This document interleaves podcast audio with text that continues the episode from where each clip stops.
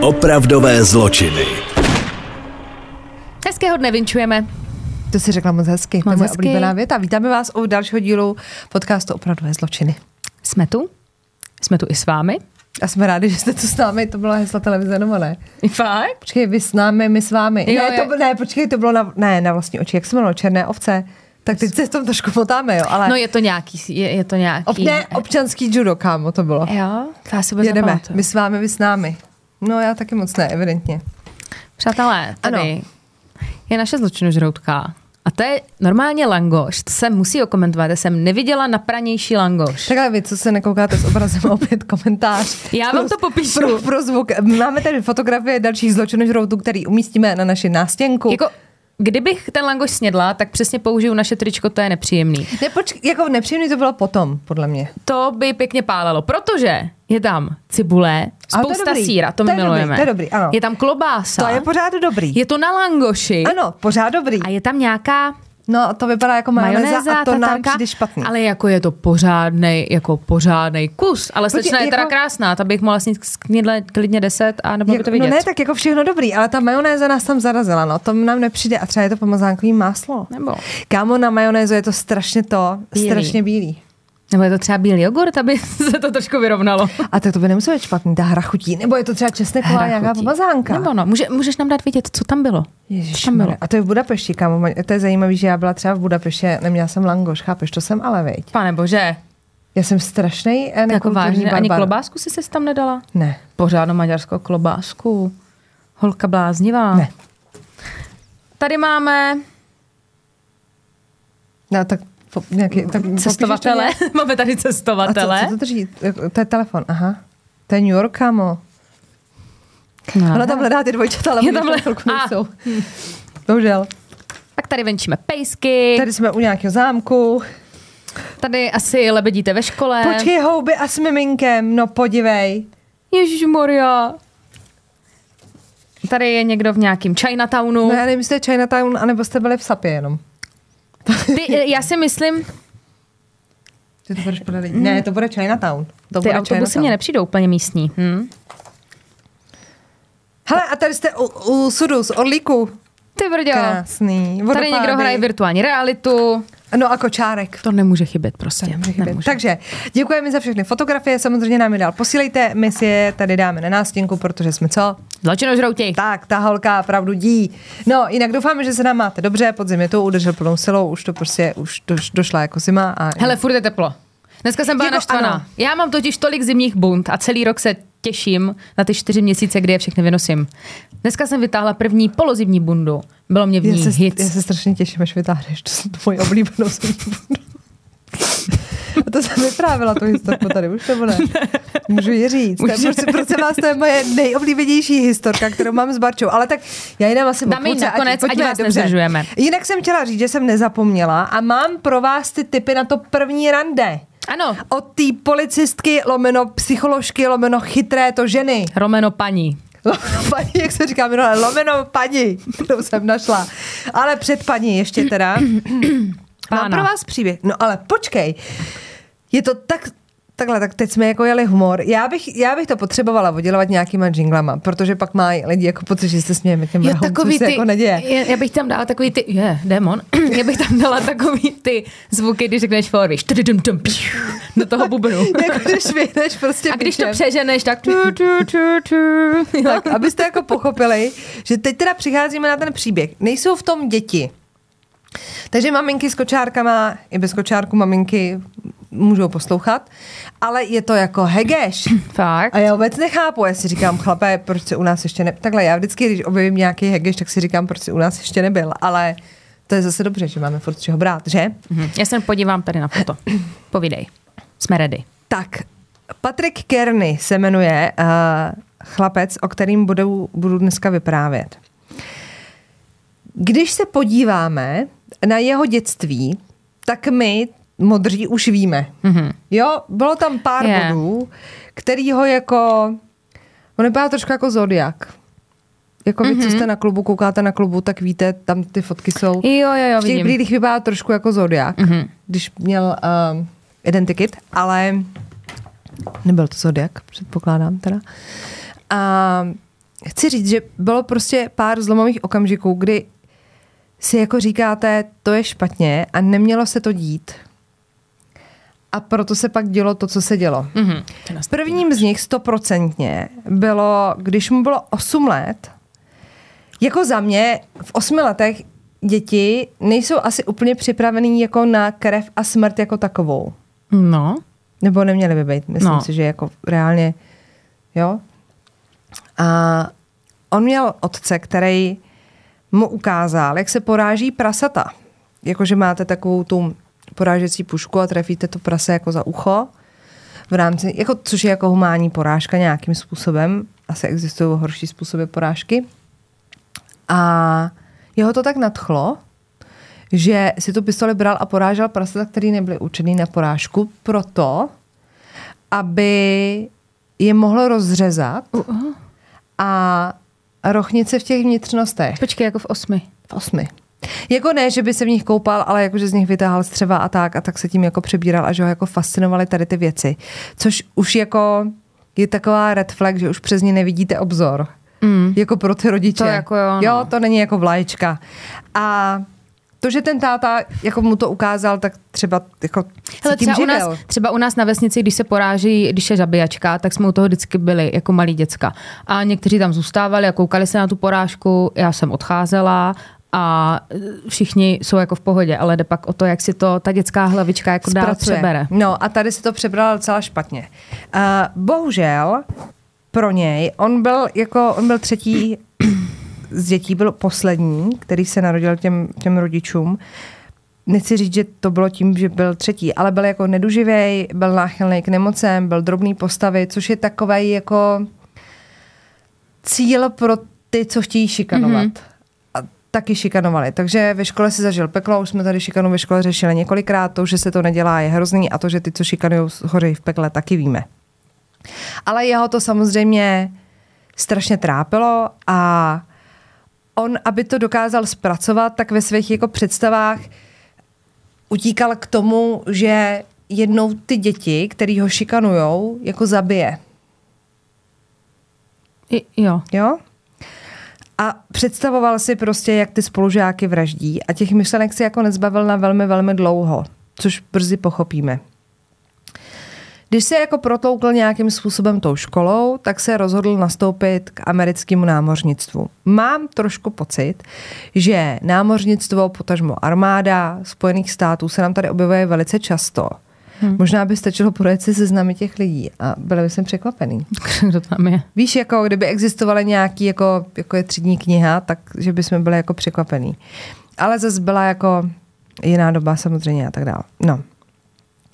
Když uh, teda nastoupil k tomu letectvu, tak uh, mu to jako významně změnilo život. Protože on v té době měl za sebou velmi krátký manželství, kdy s tou manželkou teda neměli žádný děti a rozvedli se velmi jako brzy. Bylo to fakt jako ne na, na roky, ale na měsíce, to manželství měřený. A v tom letectvu se poprvé doopravdy zamiloval. Jako na první pohled. Psal se rok 1962 a potkal se v tom letectvu s Davidem Hillem. A mm-hmm. oba dva věděli, že to je prostě ono. Že to je prostě láska s velkým L. Ten David byl v té době taky ženatý, ale kvůli Patrikovi se rozhodl rozvíst. Oba dva pak z armády odešli a já jsem čerpala z x článků a zdrojů a ty se rozcházejí v tom, že někteří tvrdí, že byl z té armády pro nespecifikovanou poruchu osobnosti propuštěný Patrick Kearney. Mm-hmm. Někteří uváděli, že pro nějakou psychickou poruchu vyhodili toho Davida Hilla, ale ono ve finále to nehraje roli. Já bych to spíš jako šacovala na toho Patrika, který měl nějaký jako psychický problémy, protože ten David nám z toho jako nevyleze jako špatně z toho příběhu. Mm-hmm. Tak či tak, oba dva se společně přestěhovali do Kalifornie a tam spolu začali žít jako pár. To je úplně hezký, hora. Úplně ano a je to takový jako že si prostě došli k tomu svýmu a našli tu lásku svého života a všechno je to prostě super. Bylo to ale dost jako italský takový jako soužití, kdy oni se hodně hádali, dokonce se měli i poprat párkrát. Bylo to takový jako nahoru dolů a po té hádce ten David pokaždý jako odešel a trucoval, jo. Občas jel třeba k ex-manželce, nebo prostě chodil do gay barů, mm-hmm. nebo si zaplatil prostě někde prostituta a, a ten Patrik toho to jako evidentně trápilo. A když ho ten David jako opustil poprvé, tak myslím si, že to byl ten zlom, který byl jako definitivní. Některý zdroje uvádějí, že ten David, teda David, ten Patrick Kearney, byl impotentní v tom vztahu. Mm-hmm. A že proto si ten David, když jako utíkal, si hledal jako nějaký uh, vyžití jinde, což logicky, když vy máte nějaký jako problém, vás jako o to víc zasáhne, ale některý zdroje to jako neuváděli, takže já bych to nechtěla bych někoho jako poškodit tady tím příběhem. Ale uh, přeberte si to, jak chcete, jen jako dávám tady prostě ty informace všechny k dispozici. Co víme ale stoprocentně je to, že teda byl jako velmi, velmi frustrovaný a hodlal se tu frustraci někde vybít. V případě toho partnerského soužití, tak je znát z té časové osy a z toho, co teď jako bude přicházet, tak ten David měl na toho Patrika hrozně jako dobrý vliv. Oni když spolu byli a bylo všechno jako dobrý, mm-hmm. tak se jako nedělo na venek nic. Ale kdykoliv došlo k nějaký hádce, odstěhování toho Davida nebo něco takového, tak se rozhodl ten Patrik, že se bude mstít. Mm-hmm. Co se zjistilo až teda zpětně, tak uh, on už v roce 1962, ještě než se poznal s tím Davidem, tak útočil. Tehdy si vyhlídl 19-letého stopaře, který ho odvezl na svojí motorce na odlehlé místo a tam ho doslova popravil pistolí za ucho, tak jak byl naučený od toho táty na těch prasatech. S jeho mrtvým tělem pak měl pohlavní styk. A um. pak se ho jako rozhodl zbavit.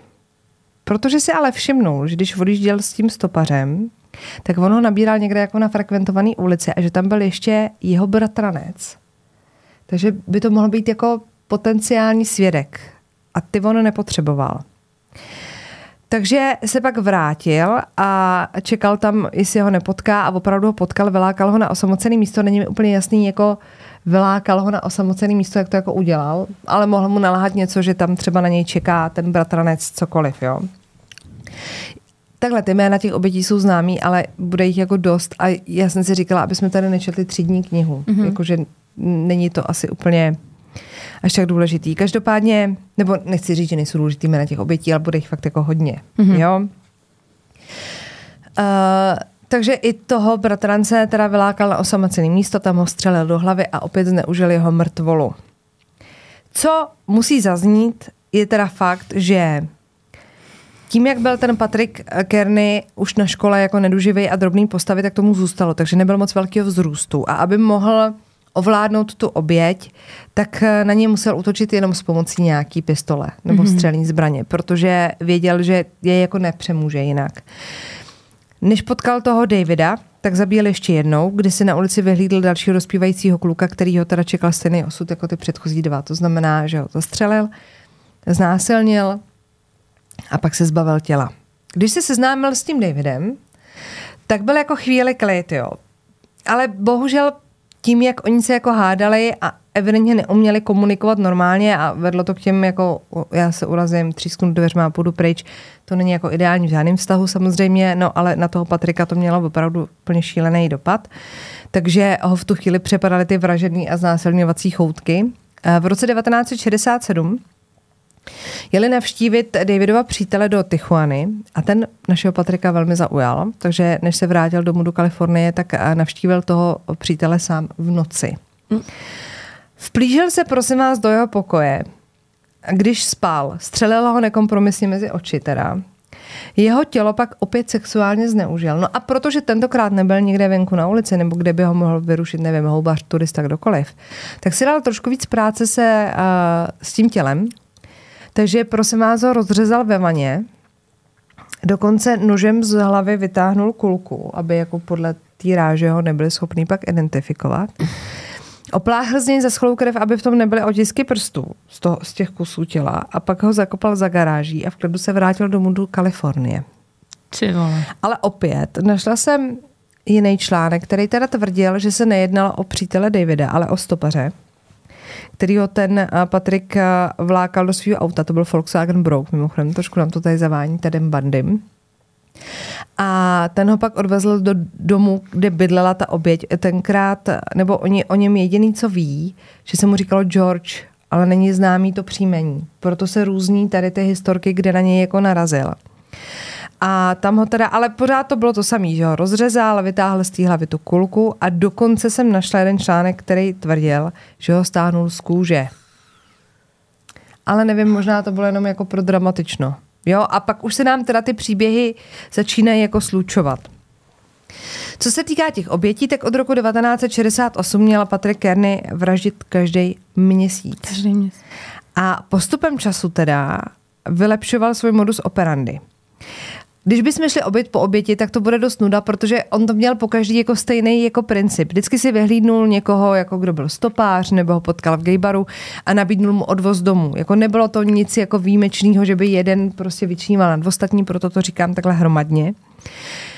Nicméně, uh, já si jako myslím, že tím, že byl menší postavy a vypadal jako nenásilně, tak možná proto mu ty lidi taky věřili. Hmm. Že jako víš, že já tě odvezu domů a ty, když máš dva metry, tak ti jako nenapadne, že by tě mohl takovýhle prostě prcek přeprát, že prostě se necítíš jako ohrožená. Co je trošku zvláštní, nebo možná strašidelný, ale možná poučný, jak si to přeberete, nechám na vás, je to, že měl vybraný typ těch obětí, protože vždycky ta oběť musela vypadat jako někdo, kdo ho šikanoval na té škole. Jo, takhle. Že on opravdu dodržel to předsevzetí, kdy si řekl, já prostě se pomstím těm spolužákům, což se jako nestalo, ale vybíral se lidi, který, mu byli, který jim byli podobní. Hmm. Sám teda později prozradil, že mu inspirací byl, a to je druhý moment, kdy si říkám, tak to je fakt strašidelný, protože si často jako člověk říká, jestli uh, detektivky mají jako vliv na ty lidi, nebo víš, různý dokumenty na Netflixu, který dopodrobna prostě zpracovávají, jak ten vrah jako pracoval. V finále i my. Tak On sám později řekl, že mu velkou inspirací byl Dean Corll, který v Houstonu zavraždil 17 mladých kluků, zabalili do pytlu na odpadky a pak je pohřbil. A on opravdu pozorně uh, studoval ty jeho činy, sbíral výstřižky z novin, který o tom informovali a úplně byl jako fascinovaný tím, co ten člověk jako dělá. Nutno podotknout, že u toho Korla teda zapůsobilo něco, co bych jako já řekla, že je karma, protože to, že jeho jedna z jeho obětí zastřelila jeho vlastní zbraní. To jo. jo. No, a když měl teda náš Patrik oběť v autě, když už teda si jako vybral, přemluvili, že se do toho auta nebo ji nebral jako stopaře a to auto jelo po silnici, tak on nečekal, až jako zajede někam na lesní cestu a tam se bude s tou obětí prát. On už měl normálně jakoby vytrénovaný způsob, kdy levou rukou držel volant a aniž by se na tu oběť musel dívat a sledoval dál tu cestu, aby se jako neohrozil, tak pravou vzal zbraň a střelil ho do spánku. No hlavně ty to nečekáš, že jo? No, takže ta oběť se nemohla bránit, byla to jako čistá nechci říct práce, ale jakože čistý zásah. A on pak měl prostor pro to dojet si kam potřebuje, do nějakého klidného místa a vlastně nedocházelo k žádnému jako boji. boji. Když byla ta oběť po smrti, tak teda ji tam někam odvez, vždycky ji znásilnil, rozřezal a pak buď teda zakopal, anebo nechal to tělo třeba v pytli pohozený někde v poušti, že se o ty ostatky jako postarají divoký zvířata. Když vraždil třeba u oběti doma, že věděl, kde ta oběť bydlí, tak uh, si s tím tělem dával fakt víc práce a někdy ho opláchl dokonale, někdy uh, ho teda rozřezal a dokonce v některých případech ta frustrace, třeba to byl člověk, který byl jako hodně podobný někomu z té školy, mě jako napadá, kdy to tělo ještě jako zbyl. Mm-hmm. Víš, že už bylo jako po všem a ono ještě jako zbyl. Co je horší je, že on se teda nezaměřoval jenom na nějaký dospívající muže, ale víme o obětech kdy jednou z nich byl pětiletý a druhou osmiletý kluk. A teď si samozřejmě říkáte, no tak fajn, tak teda jako vraždí a kdy ho jako dopadnou, nebo co se jako bude dít, tak už to bývá, tak teda se mu stala osudnou jedna z jeho obětí. 17-letý John Otis LeMay řekl 13. března 1977 svýmu sousedovi, že míří na pláž Redondo a tam se má setkat s tím Davidem, který ho měl potkat ve fitku. Mm-hmm. Tím Davidem měl být David Hill, který ho opravdu ve fitku poznal a pozval ho do jejich domu, kde žil s tím Patrikem. Jenomže uh, John přišel ve chvíli, kdy David nebyl doma. Můžeme se domnívat, jestli to bylo schválně nebo ne. Mm-hmm, jo. Ale ten Patrik ho pozval dovnitř, otevřel mu, řekl mu, hele, tak si tady puste televizi, než přijde David. No a pak ho zastřelil ze zadu. Zbraní ráže 22. A pak už pokračoval klasicky, jakože to tělo zneužil, rozřezal a pak ho odvezl do pouště. 6. dubna 77, to znamená zhruba měsíc po, byl zavražděný teda poslední muž, Merle Chance. A jeho tělo bylo objevené v Květnu u dálnice a policie v souvislosti s tím Čencovým zmizením provedla domovní prohlídku domu, kde bydleli David s Patrikem. Mm-hmm.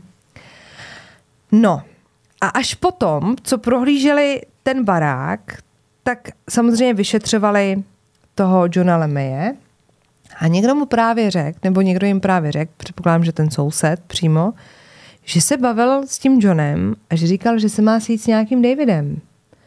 A ta policie si říká, hele, to je celá náhoda, ne? Vyšetřujeme tady jako vraždu jednoho chlapíka a objevuje se nám tady jméno David, což je jeden z obyvatel toho domu. Navíc teda se sbíraly vzorky vlasů, které byly nalezený v pytlích na odpadky, ve kterých bylo tělo Johna Lemeje, mm-hmm. takže už to do sebe úplně zacvaklo. Ti dva v záchvatu paniky se rozhodli, že utečou do El Pasa v Texasu, ale ta policie na to šla docela od lesa a promluvila se s jejich rodinama. Řekla jim, jaká je situace, co se jako odehrálo, z čeho jsou podezřelí, že těch obětí je docela dost. A ta rodina je jako přesvědčila, aby se vrátili. Jo.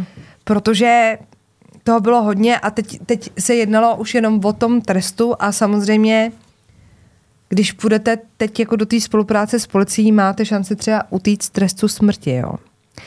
A to se opravdu teda stalo. 1. července 77 přišel a Patrick Kearney s Davidem Hillem na policejní stanici. Ten David nakonec nebyl obviněný ani ze spolupachatelství. Proto nevím, mám jako pochyby. Třeba, třeba tomu Patrikovi pomáhala, ale ten Patrik to vzal všechno na sebe a popřel to. Mm-hmm. Uh, co se týká pozvánky toho Johna. A nebo toho to byla domu. fakt náhoda. A nebo no. to byla náhoda a chtěl, nevím, třeba trojku. Mm-hmm. To mě napadlo jako první. A nebyl no. jako doma. Takže mm. mohlo se stát. Na začátku se teda Patrik přiznal k 28 vraždám. Následně navýšil počet o dalších 8 obětí, proto říkám, že ten seznam je opravdu dlouhý. Ale těch osm obětí se mu nikdy nepodařilo prokázat. Jo, mm-hmm. měli prostě těla a důkazy k těm 28, už to je dost. Co se týká svědků, tak u soudu policie vyslechla uh, třeba i, nebo žaloba vyslechla i majitele obchodu s potravinama, kam ten Patrik chodil nakupovat. A on říká, že mu přišlo jako podezřelý, že on jako hrozně často kupuje řeznický nože. A že se vždycky hrozně zajímá o to složení jako té ocely a tak, tak normálně si jdeš koupit nůž, koukneš se, jako jestli se ti hodí ostrej. třeba, nebo jestli je ostrej, ale jako nespekuluješ, a on spekuloval a navíc teda ho popsal jako samotáře, který se choval přinejmenším zvláštně, a že prej, když jste s ním byli jako sami, tak jste s ním měli jako husí kůži, což je hrozně jako jednoduchý, když už víte, co udělal, tak ho popsat jako vždycky mi přišel podezřelej. Víš, jako připadá mi to jako taky ty báby, mm-hmm. v těch, eh, když děláš reportáž o nějakým vrahovi a všichni, no ale on nám přišel vždycky podezřelej. My jsme jo. si to prostě s Máňou doma říkali, že je mm-hmm, podezřelej. Mm-hmm. Trošku mi ten jako prodavač tím jako zavání, jo. Ale co je třeba zajímavé, tak po zatčení toho Patrika vyšetřili psychologové a došli k hrozně zajímavému výsledku. Oni mu naměřili IQ 180 a zařadili ho regulérně mezi nejgeniálnější lidi na světě. Cože?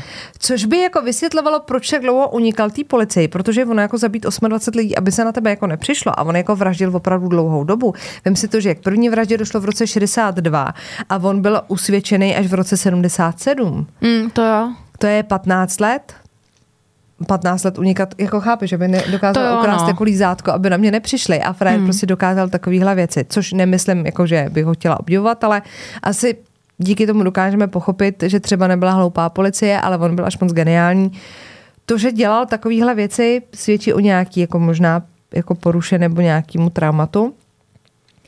Ale on teda pochopil, že se musí s tou policií domluvit, aby unikl trestu smrti. Takže proběhla klasická plea deal a od soudu odešel, moc mu to jako nepomohlo, jo, s 21 doživotními tresty. Hm. A pozor, on pořád žije. Od loňského roku je ve vězení v kalifornské státní věznici, teda Mule Creek.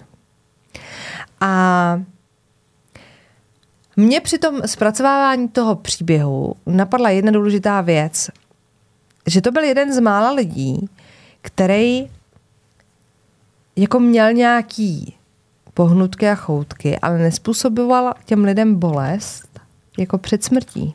Jo, jo, no mě to napadlo právě, jak jsi říkala to o tom, jak je střílel v tom autě, že na to, na tu hrůzu si myslím, že aspoň, že ti lidi netrpěli. Měli jsme tady mhm. blázny, kteří je tam podřízli a nechali vykrvácet a u toho ještě bodali a měli jsme tady mnohem brutálnější vrahy tady v tomhle.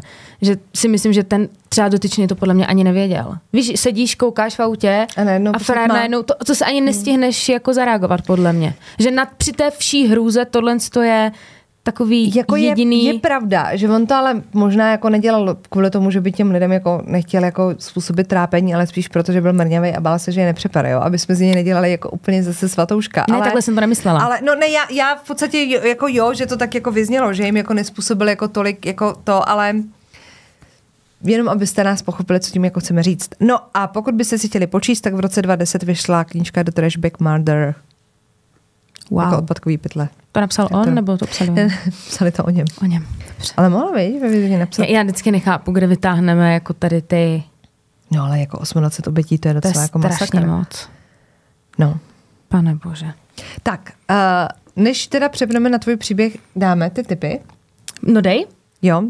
Já jsem totiž v minulém díle slibovala uh, typy, jak být opatrná na prvním rande s klukem. Mm-hmm. A zarazil mě první bod, který říkala, ona se jmenuje Dejna, podle mě, já vám příště řeknu to jméno. Ta paní. Ta paní, prostě pojď mi říkat paní.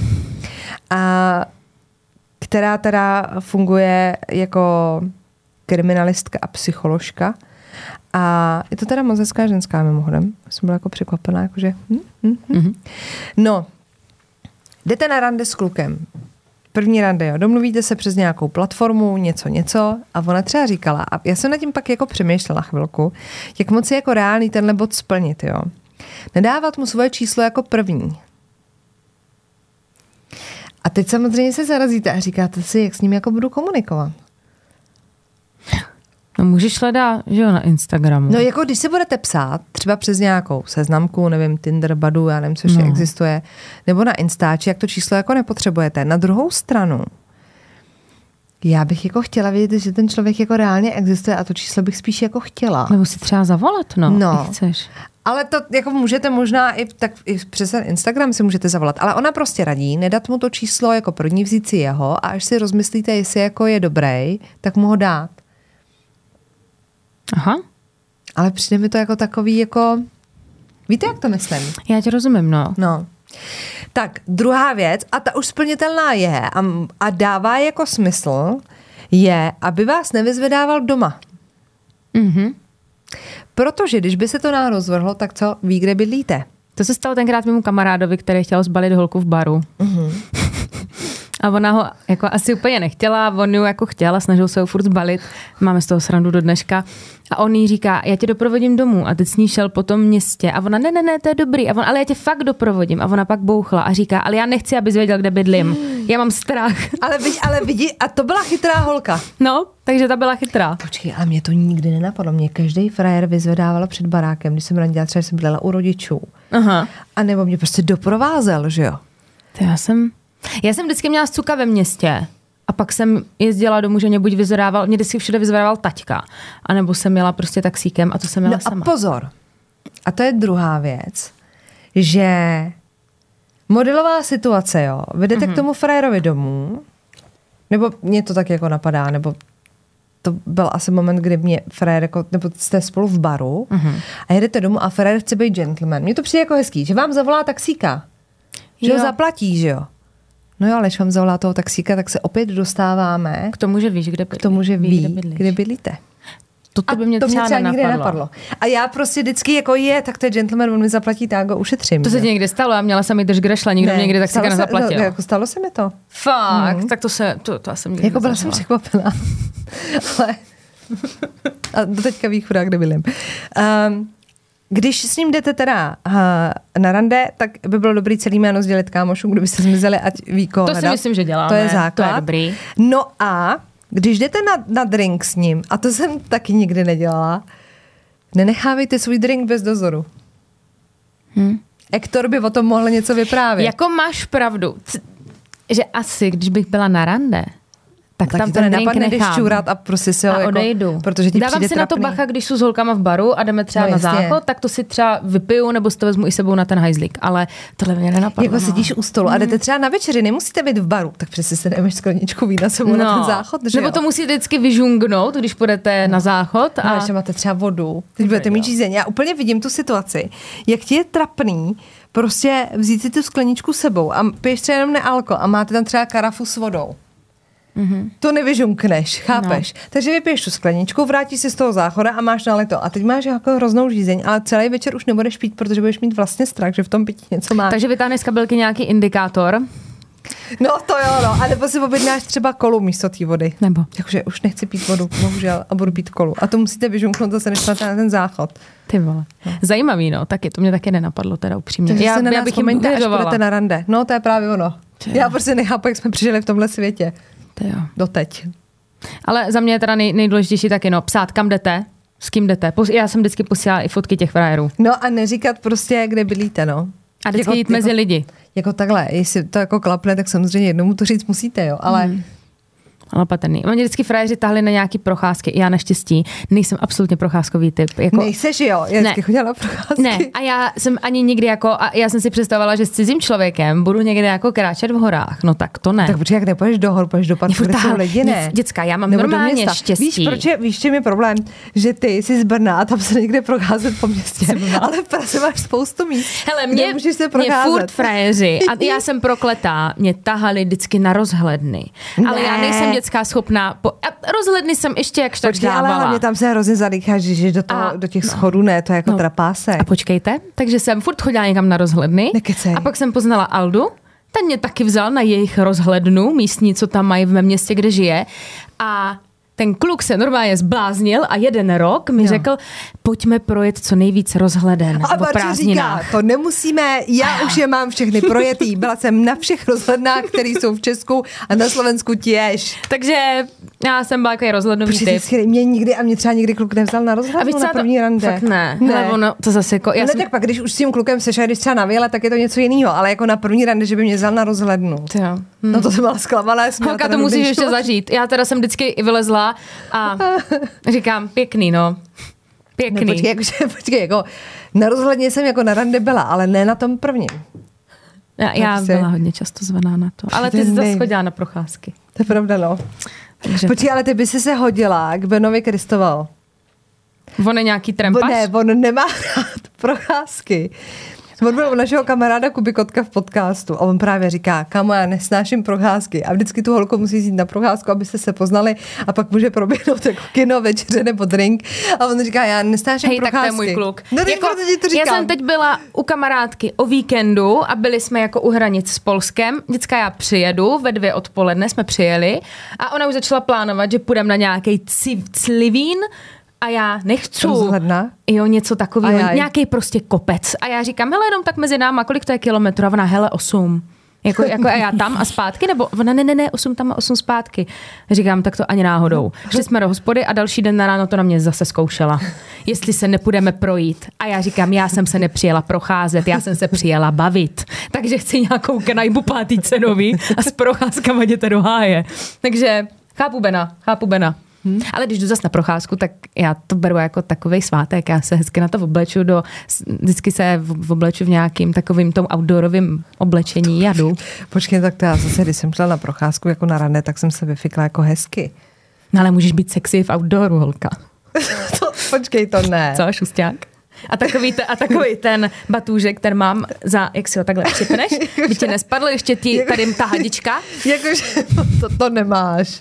Mám. To máš. A My jsme tenkrát chodí- šli na sněžku. Ona šla jenom na sněžku a od té doby má outdoorový baťoch. Chápete to holka, která nechodí na pro... Počkej, ale ty to nechápeš. Ty když jdeš na rande, prosím vás, eh, když tak si to posuňte, až se prohodíme, teď to bude dlouhý, jo. Ty když jdeš na rande na procházku, tak ale já nechodila na rande na procházku třeba jako na sněžku.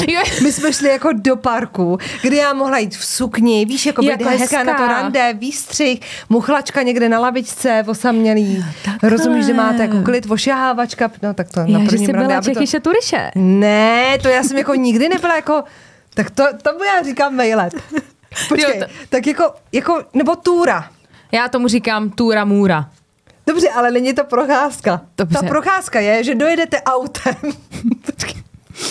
Že dojedete autem k parku, po tom parku si jdete projít a pak zase autem odjedete domů. Ano, to, to, to, To je ještě beru procházka. jako hezkou procházku. No a tak to jsou ty procházky, na které já jsem chodila. Ale i tak. Já jsem ráda seděla někde. Přijde, no tak já chápu, že ty jsi v šoku, protože tebe tahali na outdoor někam na rozhlednu, ale ty krása, no ale chápeš, to má kouzlo, muchlovačka někde Ale je na pravda, lavičce, není tura víš, jako procházka, no. No. Ale každý to třeba bere jinak. Já mám kamošku, ze kterou jdem na procházku venčit psy a ten blázen bláznivej. jsme šli přes tři městečka tam snad. Ta, a já jsem se vrátila s Dantem úplně ona- mrtvá ona a, ona, prostě- a ona mi říká, "To já chodím každý den. Ona chodí na procházky s lidma, kteří chodí na tury, víš co? Ty se minete v tom názvu sloví, podle mě.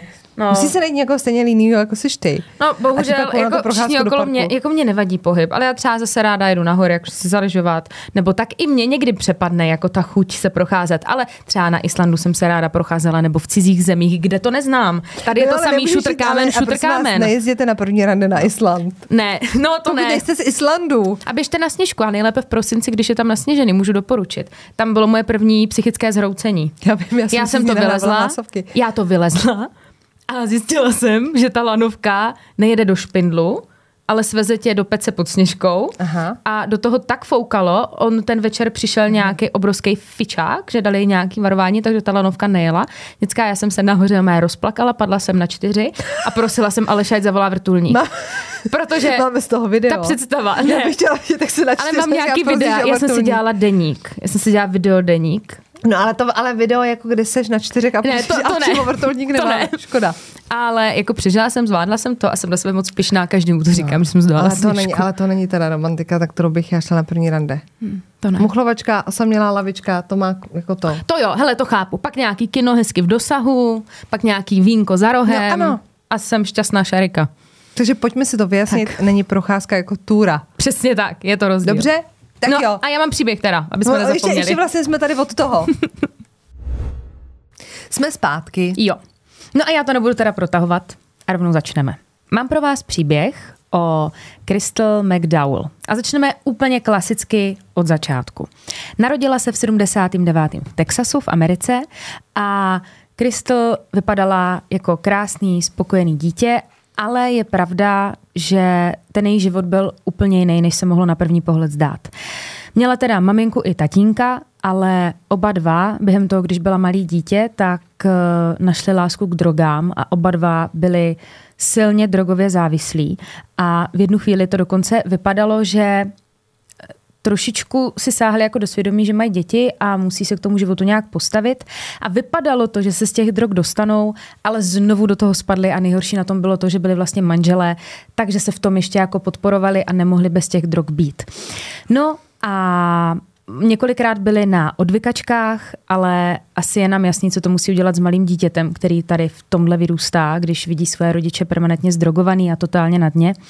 Ta jejich závislost ale byla tak velká, že v roce 1990 oba dva zemřeli. A Nebylo to tak, že by zemřeli v jeden den třeba při nějaké tragické nehodě, ale opravdu zemřeli na následek těch drog ve stejný rok, ale pár měsíců po sobě. Takže ta Krystal přišla o svoje rodiče a i když samozřejmě si s nima užila, tak přece jenom je to pořád máma a táta, vy jste malý dítě a poznamená vás to. Každopádně ona měla obrovský štěstí, protože jejich rodina se k tomu postavila čelem a její strejda s tetou si osvojili.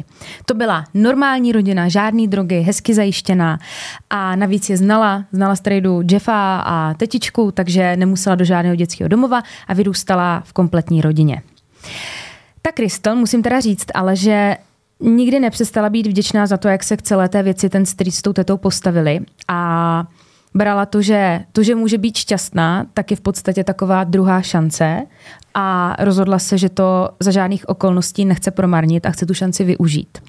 Takže se věnovala škole, věnovala se, měla několik koníčků okolo toho, milovala tanec, celkově i sport a ve škole měla výborné výsledky, do toho byla ještě oblíbená, byla vtipná, krásná, milá, chytrá, celkem vražená kombinace.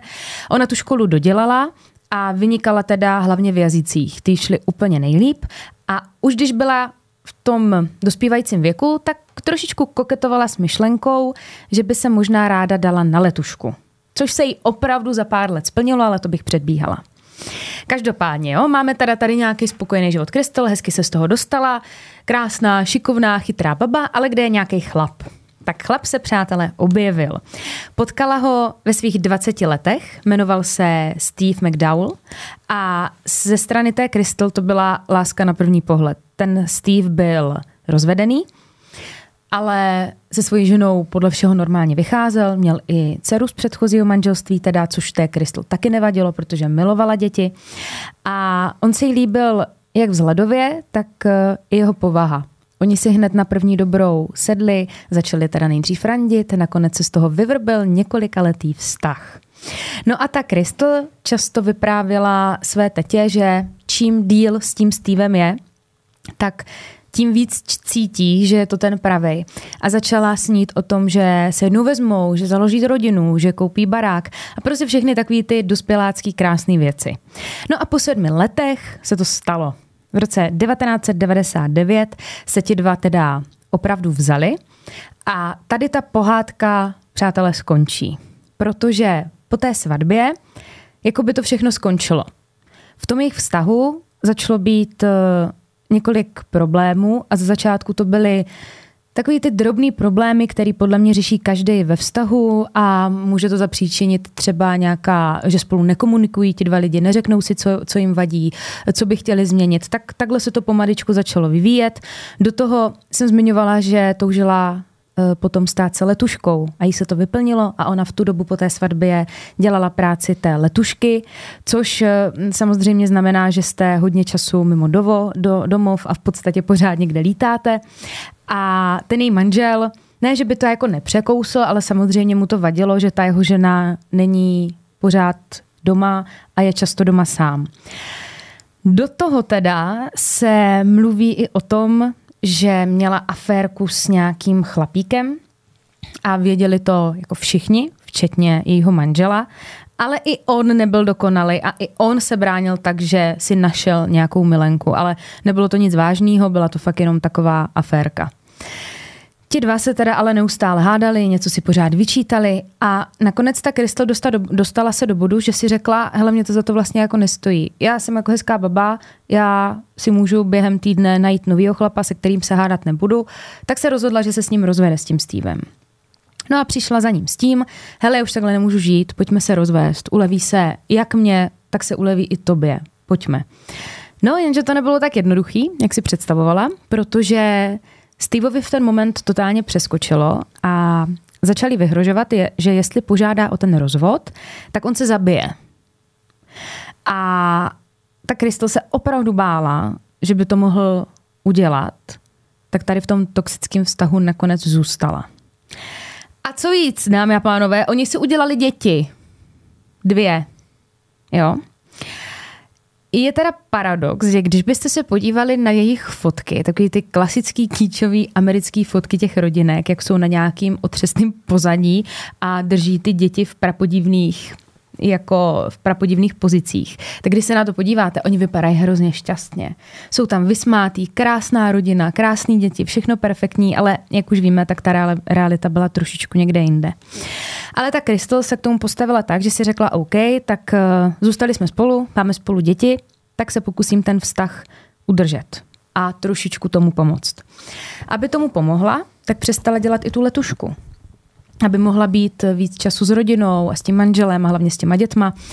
A nakonec teda zakotvila v realitní kanceláři jako makléřka. Ale ne jen tak ledajaká, protože Crystal počase zjistila, že je v tom sakra dobrá a byla jedna z nejlepších makléřek ve firmě a dokázala oh. vydělat nádherný, ale jakože nádherný peníze. A dokázala zajistit úplně celou rodinu, takže Steve nemusel nic dělat. Všecko zajistila ona, jo, čtyřčlenou rodinu. No a když jsme u té rodiny, tak Možná i ta práce jí pomohla v tom jejich vztahu, protože ta Kristus se soustředila jak na práci, tak i na rodinu a pomohlo jí že vlastně ta práce ji zaměstnává natolik, že tu hlavu nemusí zaměstnávat pořád v tom, že bude řešit jenom nějaký komplikace se Stevem a nějaký jeho problémy, co mu vadí. A on ji permanentně z něčeho obvinoval. Samozřejmě tam byl en, i ten strach z toho, že ona ho tenkrát podvedla, tak se bál, aby to neudělala znovu a podobné věci. A tady ta situace, kdy byla ta makléřka a měla tu rodinu, jí strašně vyhovovala. A na ty děti si vždycky našla čas. Nebyla to taková ta ženská, nechci říkat jako kariéristka, ale může být někdo takový, že má děti a nevadí mu odjet třeba na rok pracovně do tramtáry a nechat ty děti doma s tátou. Ona fakt s těma dětma byla pořád. Jenže nic netrvá věčně. A ona se teda snažila to manželství udržet, ale po pár letech zjistila, že už to prostě nejde. Že do toho dala maximum a zjistila, že s tím Stevem si prostě nerozumí, lezlí na nervy. Byl to takový ten moment, kdy vám vadí, že ten člověk dejchá, nebo jenom vedle vás sedí a je vám nepříjemná každičká jeho otázka, i když je to jenom, jaký si měla den. Ona ho prostě nenáviděla. Tak se rozhodla, že zkusí znovu po deseti letech otevřít téma rozvod. Ale přátelé, ona přišla jako s takovou nabídkou za tím Stevem. Ona za ním přišla a řekla, hele, já už to dál nedám, pojďme se rozvést, ale máme děti. A já chci, aby to, ty, dě, aby to ty děti co nejméně poznamenalo. Takže já jsem ti koupila barák. Hmm. Ale jako ne žádný byteček, to byl barák jako kráva. Koupila mu barák a říká, hele, ty budeš bydlet v tom domě, Uh, já jsem si kousek od toho domu, co jsem koupila tobě, koupila taky barák, který tady dávám teďka dokupy. Pojďme to udělat tak, že společně budeme bydlet teďka v tom novém baráku a vlastně i pro ty děti to bude mnohem snesitelnější. Začneme prostě nejdřív spát každý odděleně, mně se zatím zrekonstruuje ten barák a já pak nepozorovaně se odstěhuju do toho nového baráku a naše děti budou mít oba rodiče ve stejném městě, pomalu na stejné ulici a je to prostě win-win situace. Jako pardon, to, je, ono. to je jako přístup. No, ovšem eh, Steve jí začal eh, vyhrožovat. Tentokrát ale nevyhrožoval, že zavraždí sebe, ale začal vyhrožovat, že jestli to udělá, tak zabije nejdřív děti a pak zabije sebe. Steve. Jo. Což teda tu Kristo šokovalo a řekla to jedné své kamarádce a už to pak dál neřešila. Protože asi měla zkušenost eh, před těma deseti lety, nebo kdy to bylo, jak se s ním chtěla rozvést, kdy on jako vyhrožoval, eh, že se zabije a pak vlastně byl úplně v klidu, tak si podle mě myslela, že jenom vyhrožuje a není ničeho schopný, takže to neřešila. Podala žádost o rozvod, oni se opravdu v roce 2017 rozvedli. A bylo to na počátku června se rozvedli. Ona teda ale byla hrozně hodná ženská, ona nechtěla tomu Steveovi dělat ze života peklo, tak mu posílala i kapesný, Steve dostával penízky od ní každý měsíc, měl ten barák, jo, veškerý výlohy za ten barák taky platila ona.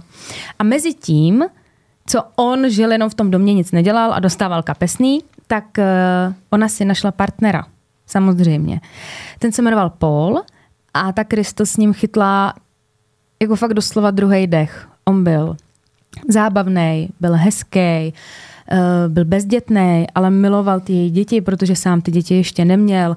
Byl to nějaký šperkář, měl nějaký vlastní biznis, byl i teda jako zajištěný a měli oba dva mm, měli prostě oba dva stejně nastavený jako ty priority, že pro ně byla důležitá ta práce, dokázali vydělat hezký peníze, ale nezapomínali na to, že je potřeba se věnovat i té rodině. Takže jim to hrozně fungovalo. Jenže komu to vadilo? Steveovi. Ten totiž eh, pořád nedostal tu krystal z hlavy a za mě to teda došlo do fáze, kdy už to nebyla nešťastná láska, ale přešlo to v nějakou posedlost, kdy on ji začal sledovat. A hlavně nezapomínejme na to, že tady v ten moment, kdy ona potkala toho Póla, což bylo krátce po tom rozvodu, ještě ten stejný měsíc si začala s tím Pólem, tak ona pořád bydlela v tom baráku s ním, protože se jí rekonstruoval ten její. A takže aby jako měl přesnou představu o tom, s kým volá, kam jde, kdy jde, tak to pro něho bylo celkem jednoduchý, protože věděl, kdy odchází z domu a mohl ji v klidu stolkovat. Což on teda dělal, ona to nevěděla. A ona se tak Kristo snažila ten vztah s tím Pólem udržet v utajení, aby ho nerozčílila, ale nakonec to prasklo.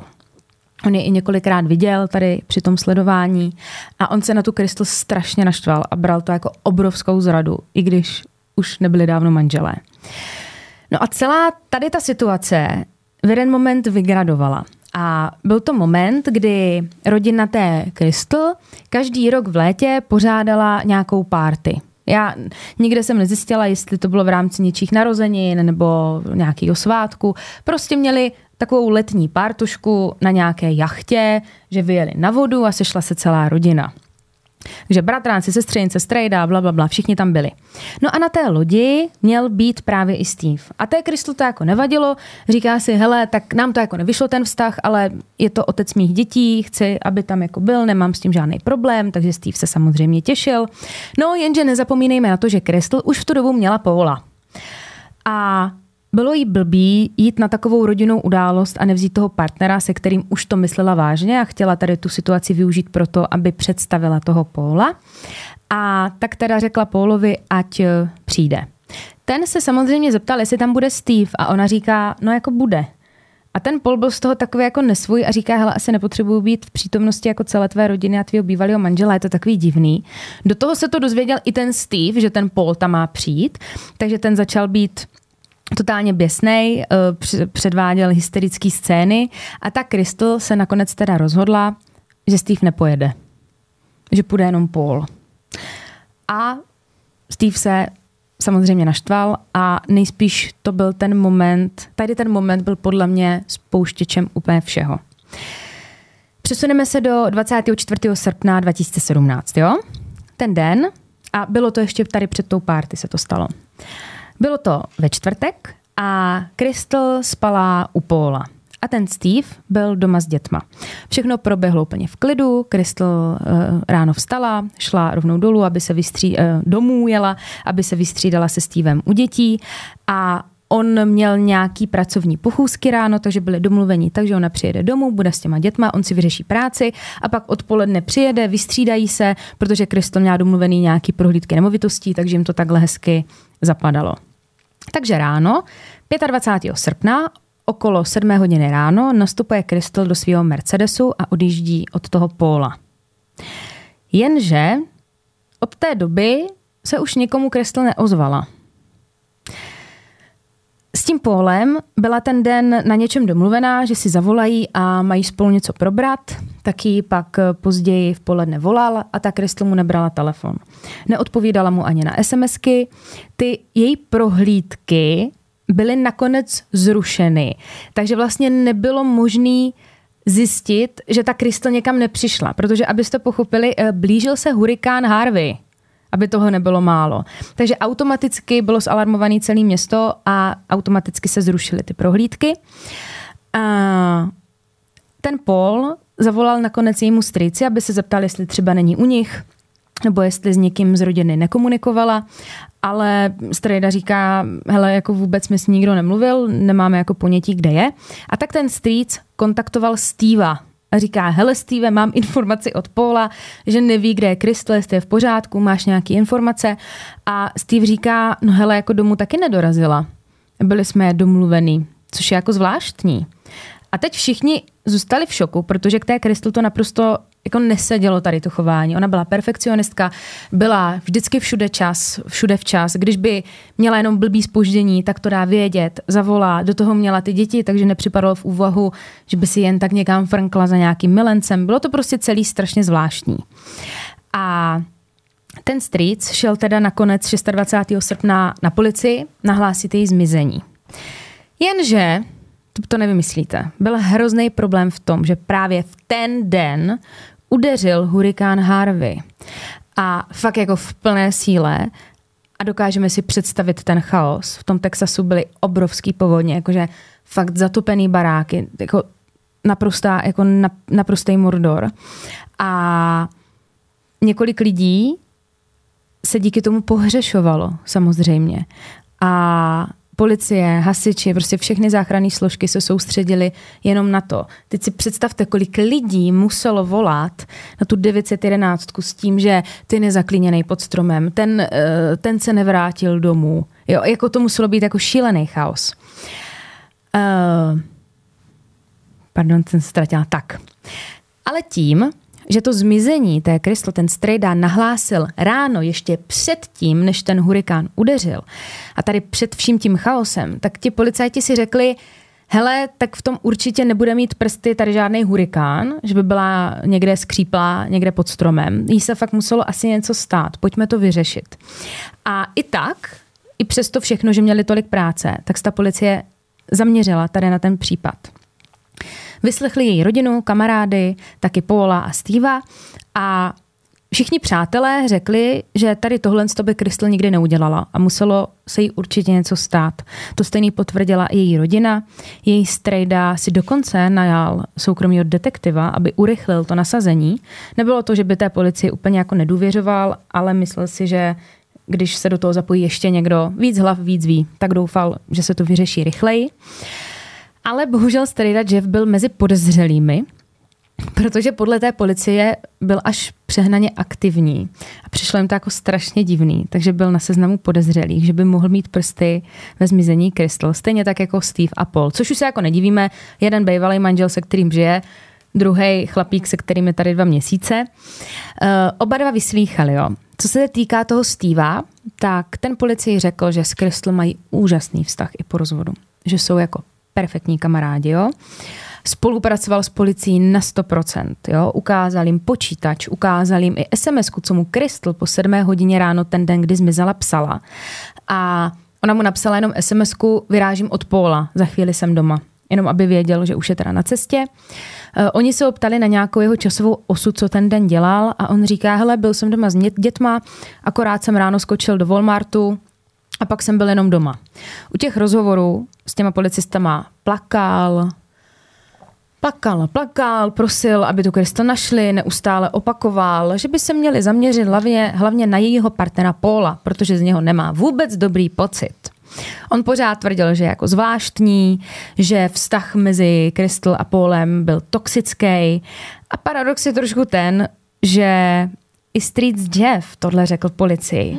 On té policii říká, hele, jako když byste mě tady dali teďka přede mě Paula a Steva, tak vám ukážu na Paula, protože ho neznám, uh, mám z něho divný pocit, viděl jsem ho jenom na fotkách, ten jeho obličej jako taky hodně prozrazuje a Steva toho znám, je to trošku jako hysterka drama queen, ale Crystal by nikdy nic neudělal. Takže ta policie ze Strady na Steva, ze Steva na Paula, při, jako zaměřili se na něho. A u toho Póla zjistili celkem jednu zvláštní věc a myslím si, že ta věc rozhodně Pólovi nepomohla. Šlo o to, že on měl doma kamery, ale myslím tím, že i vevnitř. Ti američani to tak někdy mají. Měli je v kuchyni, v obýváku, pak je měl na verandě, na příjezdovou cestu, prostě všude měl kamery. A na těch kamerách je zachycená Kristo, jak ráno ten den, okolo té sedmé ráno, odchází z toho domu. Jsou záběry, jak jde v kuchyni, pak jde do přecíně, pak je venku, stojí ten její Mercedes, ona do něj nasedá, a tam v tom autě měla napsat tomu Steveovi a odjela od toho domu pryč. No a tady ty kamerové záznamy, zase démon, pardon. Démon. A tady ty kamerové záznamy Paul měl a místo toho, aby šel jako za policií a dal jim ty záznamy, aby to prostě měli, tak je dal do televize a novinářům.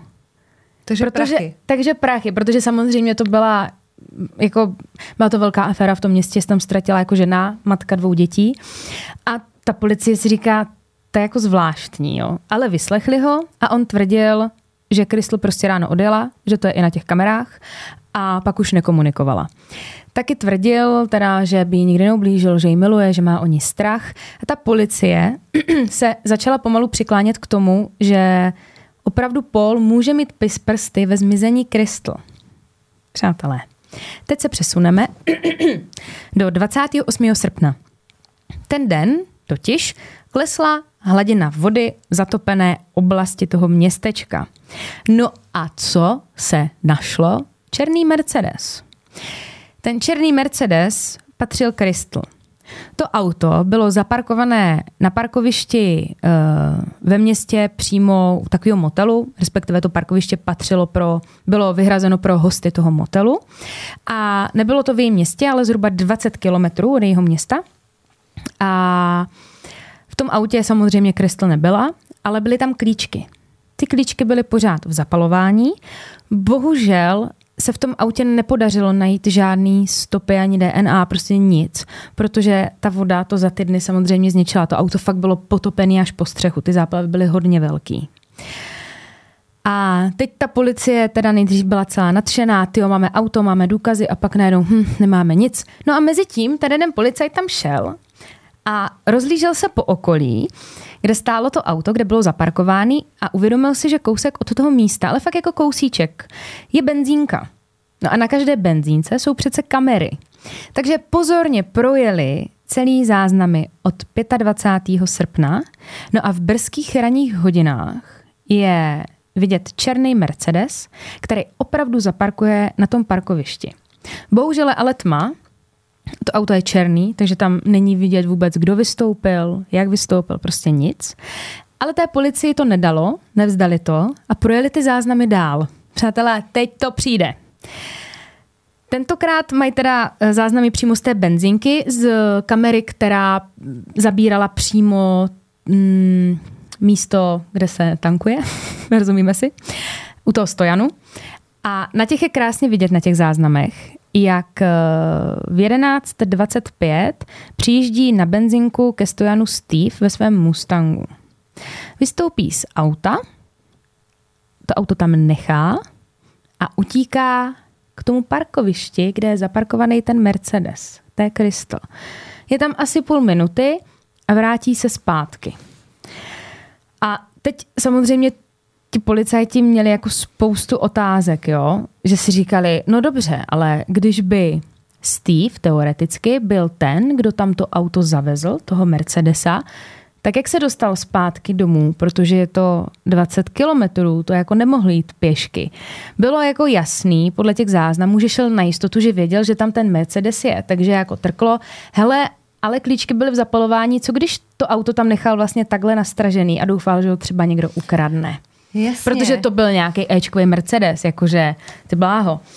A začali se v tom teda jako nimrat a znovu si pustili záznam z jeho výslechu a hledali nějaké jako drobnosti, které by mohlo, mohli navést. No a on na tom výslechu přece říkal tu jeho časovou osu, že ráno si akorát skočil do Walmartu. A oni si uvědomili, ti policajti, že Walmart je přes silnici, jak je to parkoviště, kde stál zaparkovaný ten Mercedes. Takže projeli kamerový záznamy ve Walmartu. A to je normálně jako takový usvědčení. Projeli ty kamerové záznamy, kde je vidět, jak si v brzkých ranních hodinách milý Steve kupuje kolo. Kupuje si kolo, protože ve Walmartu koupíte všechno v Americe, koupil si tam kolo a pak projeli i kamery, které jsou namontované jako podél celé budovy v tom Walmartu. A tam je vidět Paul, jak si to frčí na tom kole směrem dom. A pak ho zachytili ještě nějaký další kamery a jel opravdu směrem domů. Takže když bychom si to zhrnuli, ta verze je taková, a je to stoprocentní, že on byl ten, který přijel tím jejím Mercedesem, Zaparkovalo ho na tom parkovišti u motelu, nechal klíčky v zapalování, pak si přeběhl do Walmartu, kde si koupil kolo, na tom kole odjel domů a pak si tam vesele v 11.25 jel znovu podívat ve svém Mustangu a zčeknout to, jestli náhodou toho Mercedesa nikdo neukradl. Bohužel byly ty záplavy. Takže tam jako i kdyby stálo Bentley, tak ho nikdo neodveze. Mazec, že? Uh, bohužel, i když jako to jsou velké věci, tak eh, to nestačilo na to, aby ho zatkli. Ale alespoň si teda na něho víc jako posvítili, sledovali ho 24-7. Do toho pátrání po té Crystal se zapojila i organizace Texas uh, uh, Equisearch. Já jsem tady o nich mluvila, to je ta organizace, mm-hmm. která pomáhá hledat ty lidi v tom Texasu. To pátrání ale nikam nevedlo a tak se ta policie znovu rozhodla, že si se všema promluví, ale trošičku víc do hloubky a už budou vědět, kam ten rozhovor mají směřovat, aby, a jaký klás otázky, aby je to někam navedlo. Dostali celkem zajímavé informace, konkrétně od uh, kamarádů. Uh, zjistili to vyhrožování, že vyhrožoval Kristl smrtí. Pak se od Strady dozvěděli tu situaci s tím výletem na tu loď, že tam měli Steve, ale nakonec jel Paul a Steve to naštvalo. A kamarádka taky řekla policistům, že té Kristl už ruply nervy a oznámila tomu Steveovi, že od září už žádný kapesný. že už mu nebude jako cálovat, že se jako o své postará sám. Máš jako barák, myslím, že jsem udělala dost. A ona řekla, že už se teda přestěhuje na podzim a on si bude žít svůj život a ona svůj život. Ten Steve byl tady potom všem předveden znovu k výslechu, kde na něj teda už trošičku zatlačili, oni mu ukázali záznamy z těch kamer, výpovědi ostatních a on pořád tvrdil, že na těch kamerách to není on a že by nikdy Crystal neublížil. Ale jakmile policie, oni byli jako drsní, ale museli, oni mu začali v podstatě vyhrožovat, že hele, máš dvě děti, malé děti a jestli je chceš ještě někdy vidět, tak koukej spolupracovat a maminka je nezvěstná a ber to tak, že pokud ty se nepřiznáš a tak tady budeš tím víc díl a tvoje děti skončí v dětském domově. To chceš? Takže jako vycítili jeho slabinu a ty děti teda mimochodem opravdu jako byly odebrány, ale ten Steve se to dozvěděl a úplně se složil a řekl teda, že začne mluvit. Ale měl pár podmínek, jo? Chtěl si vyrazit do města na nějaký dobrý jídlo. A byl z toho všeho už jako fakt utahanej, protože po něm furt někdo něco chtěl tak říká, hele, OK, já vám to všechno řeknu, já vám dokonce řeknu, kde je i tělo, ale vy mi slíbíte, že nedostanu trest smrti a než vám to všechno řeknu, tak se na to potřebuju dobře vyspat. Ale v celé se nevyspím dobře, já potřebuju svůj polštář a peřinku, takže já půjdu teďka domů a vyspím se doma. Ne, to neřek. To řek. Jsem unavený, potřebuju se vyspat. Aha. A ty policajti na to kývli. On se šel opravdu napapkat a vyspinkat k sobě domů. Hlídali samozřejmě, samozřejmě. Jsme si tam taky ducli. A dal se teda odpočil si, nabral síly a ta policie mu samozřejmě odposlouchávala telefony. On proběhlo, prosím vás, několik jako hovorů během noci, kdy volal svým kamarádům, že je jako nevinný a že to je všechno habadůra. Pak volal své dceři z prvního manželství, je tam jako taky bulel. Měl takovou hodně emotivní noc, nevím, jestli se úplně vyspal na to.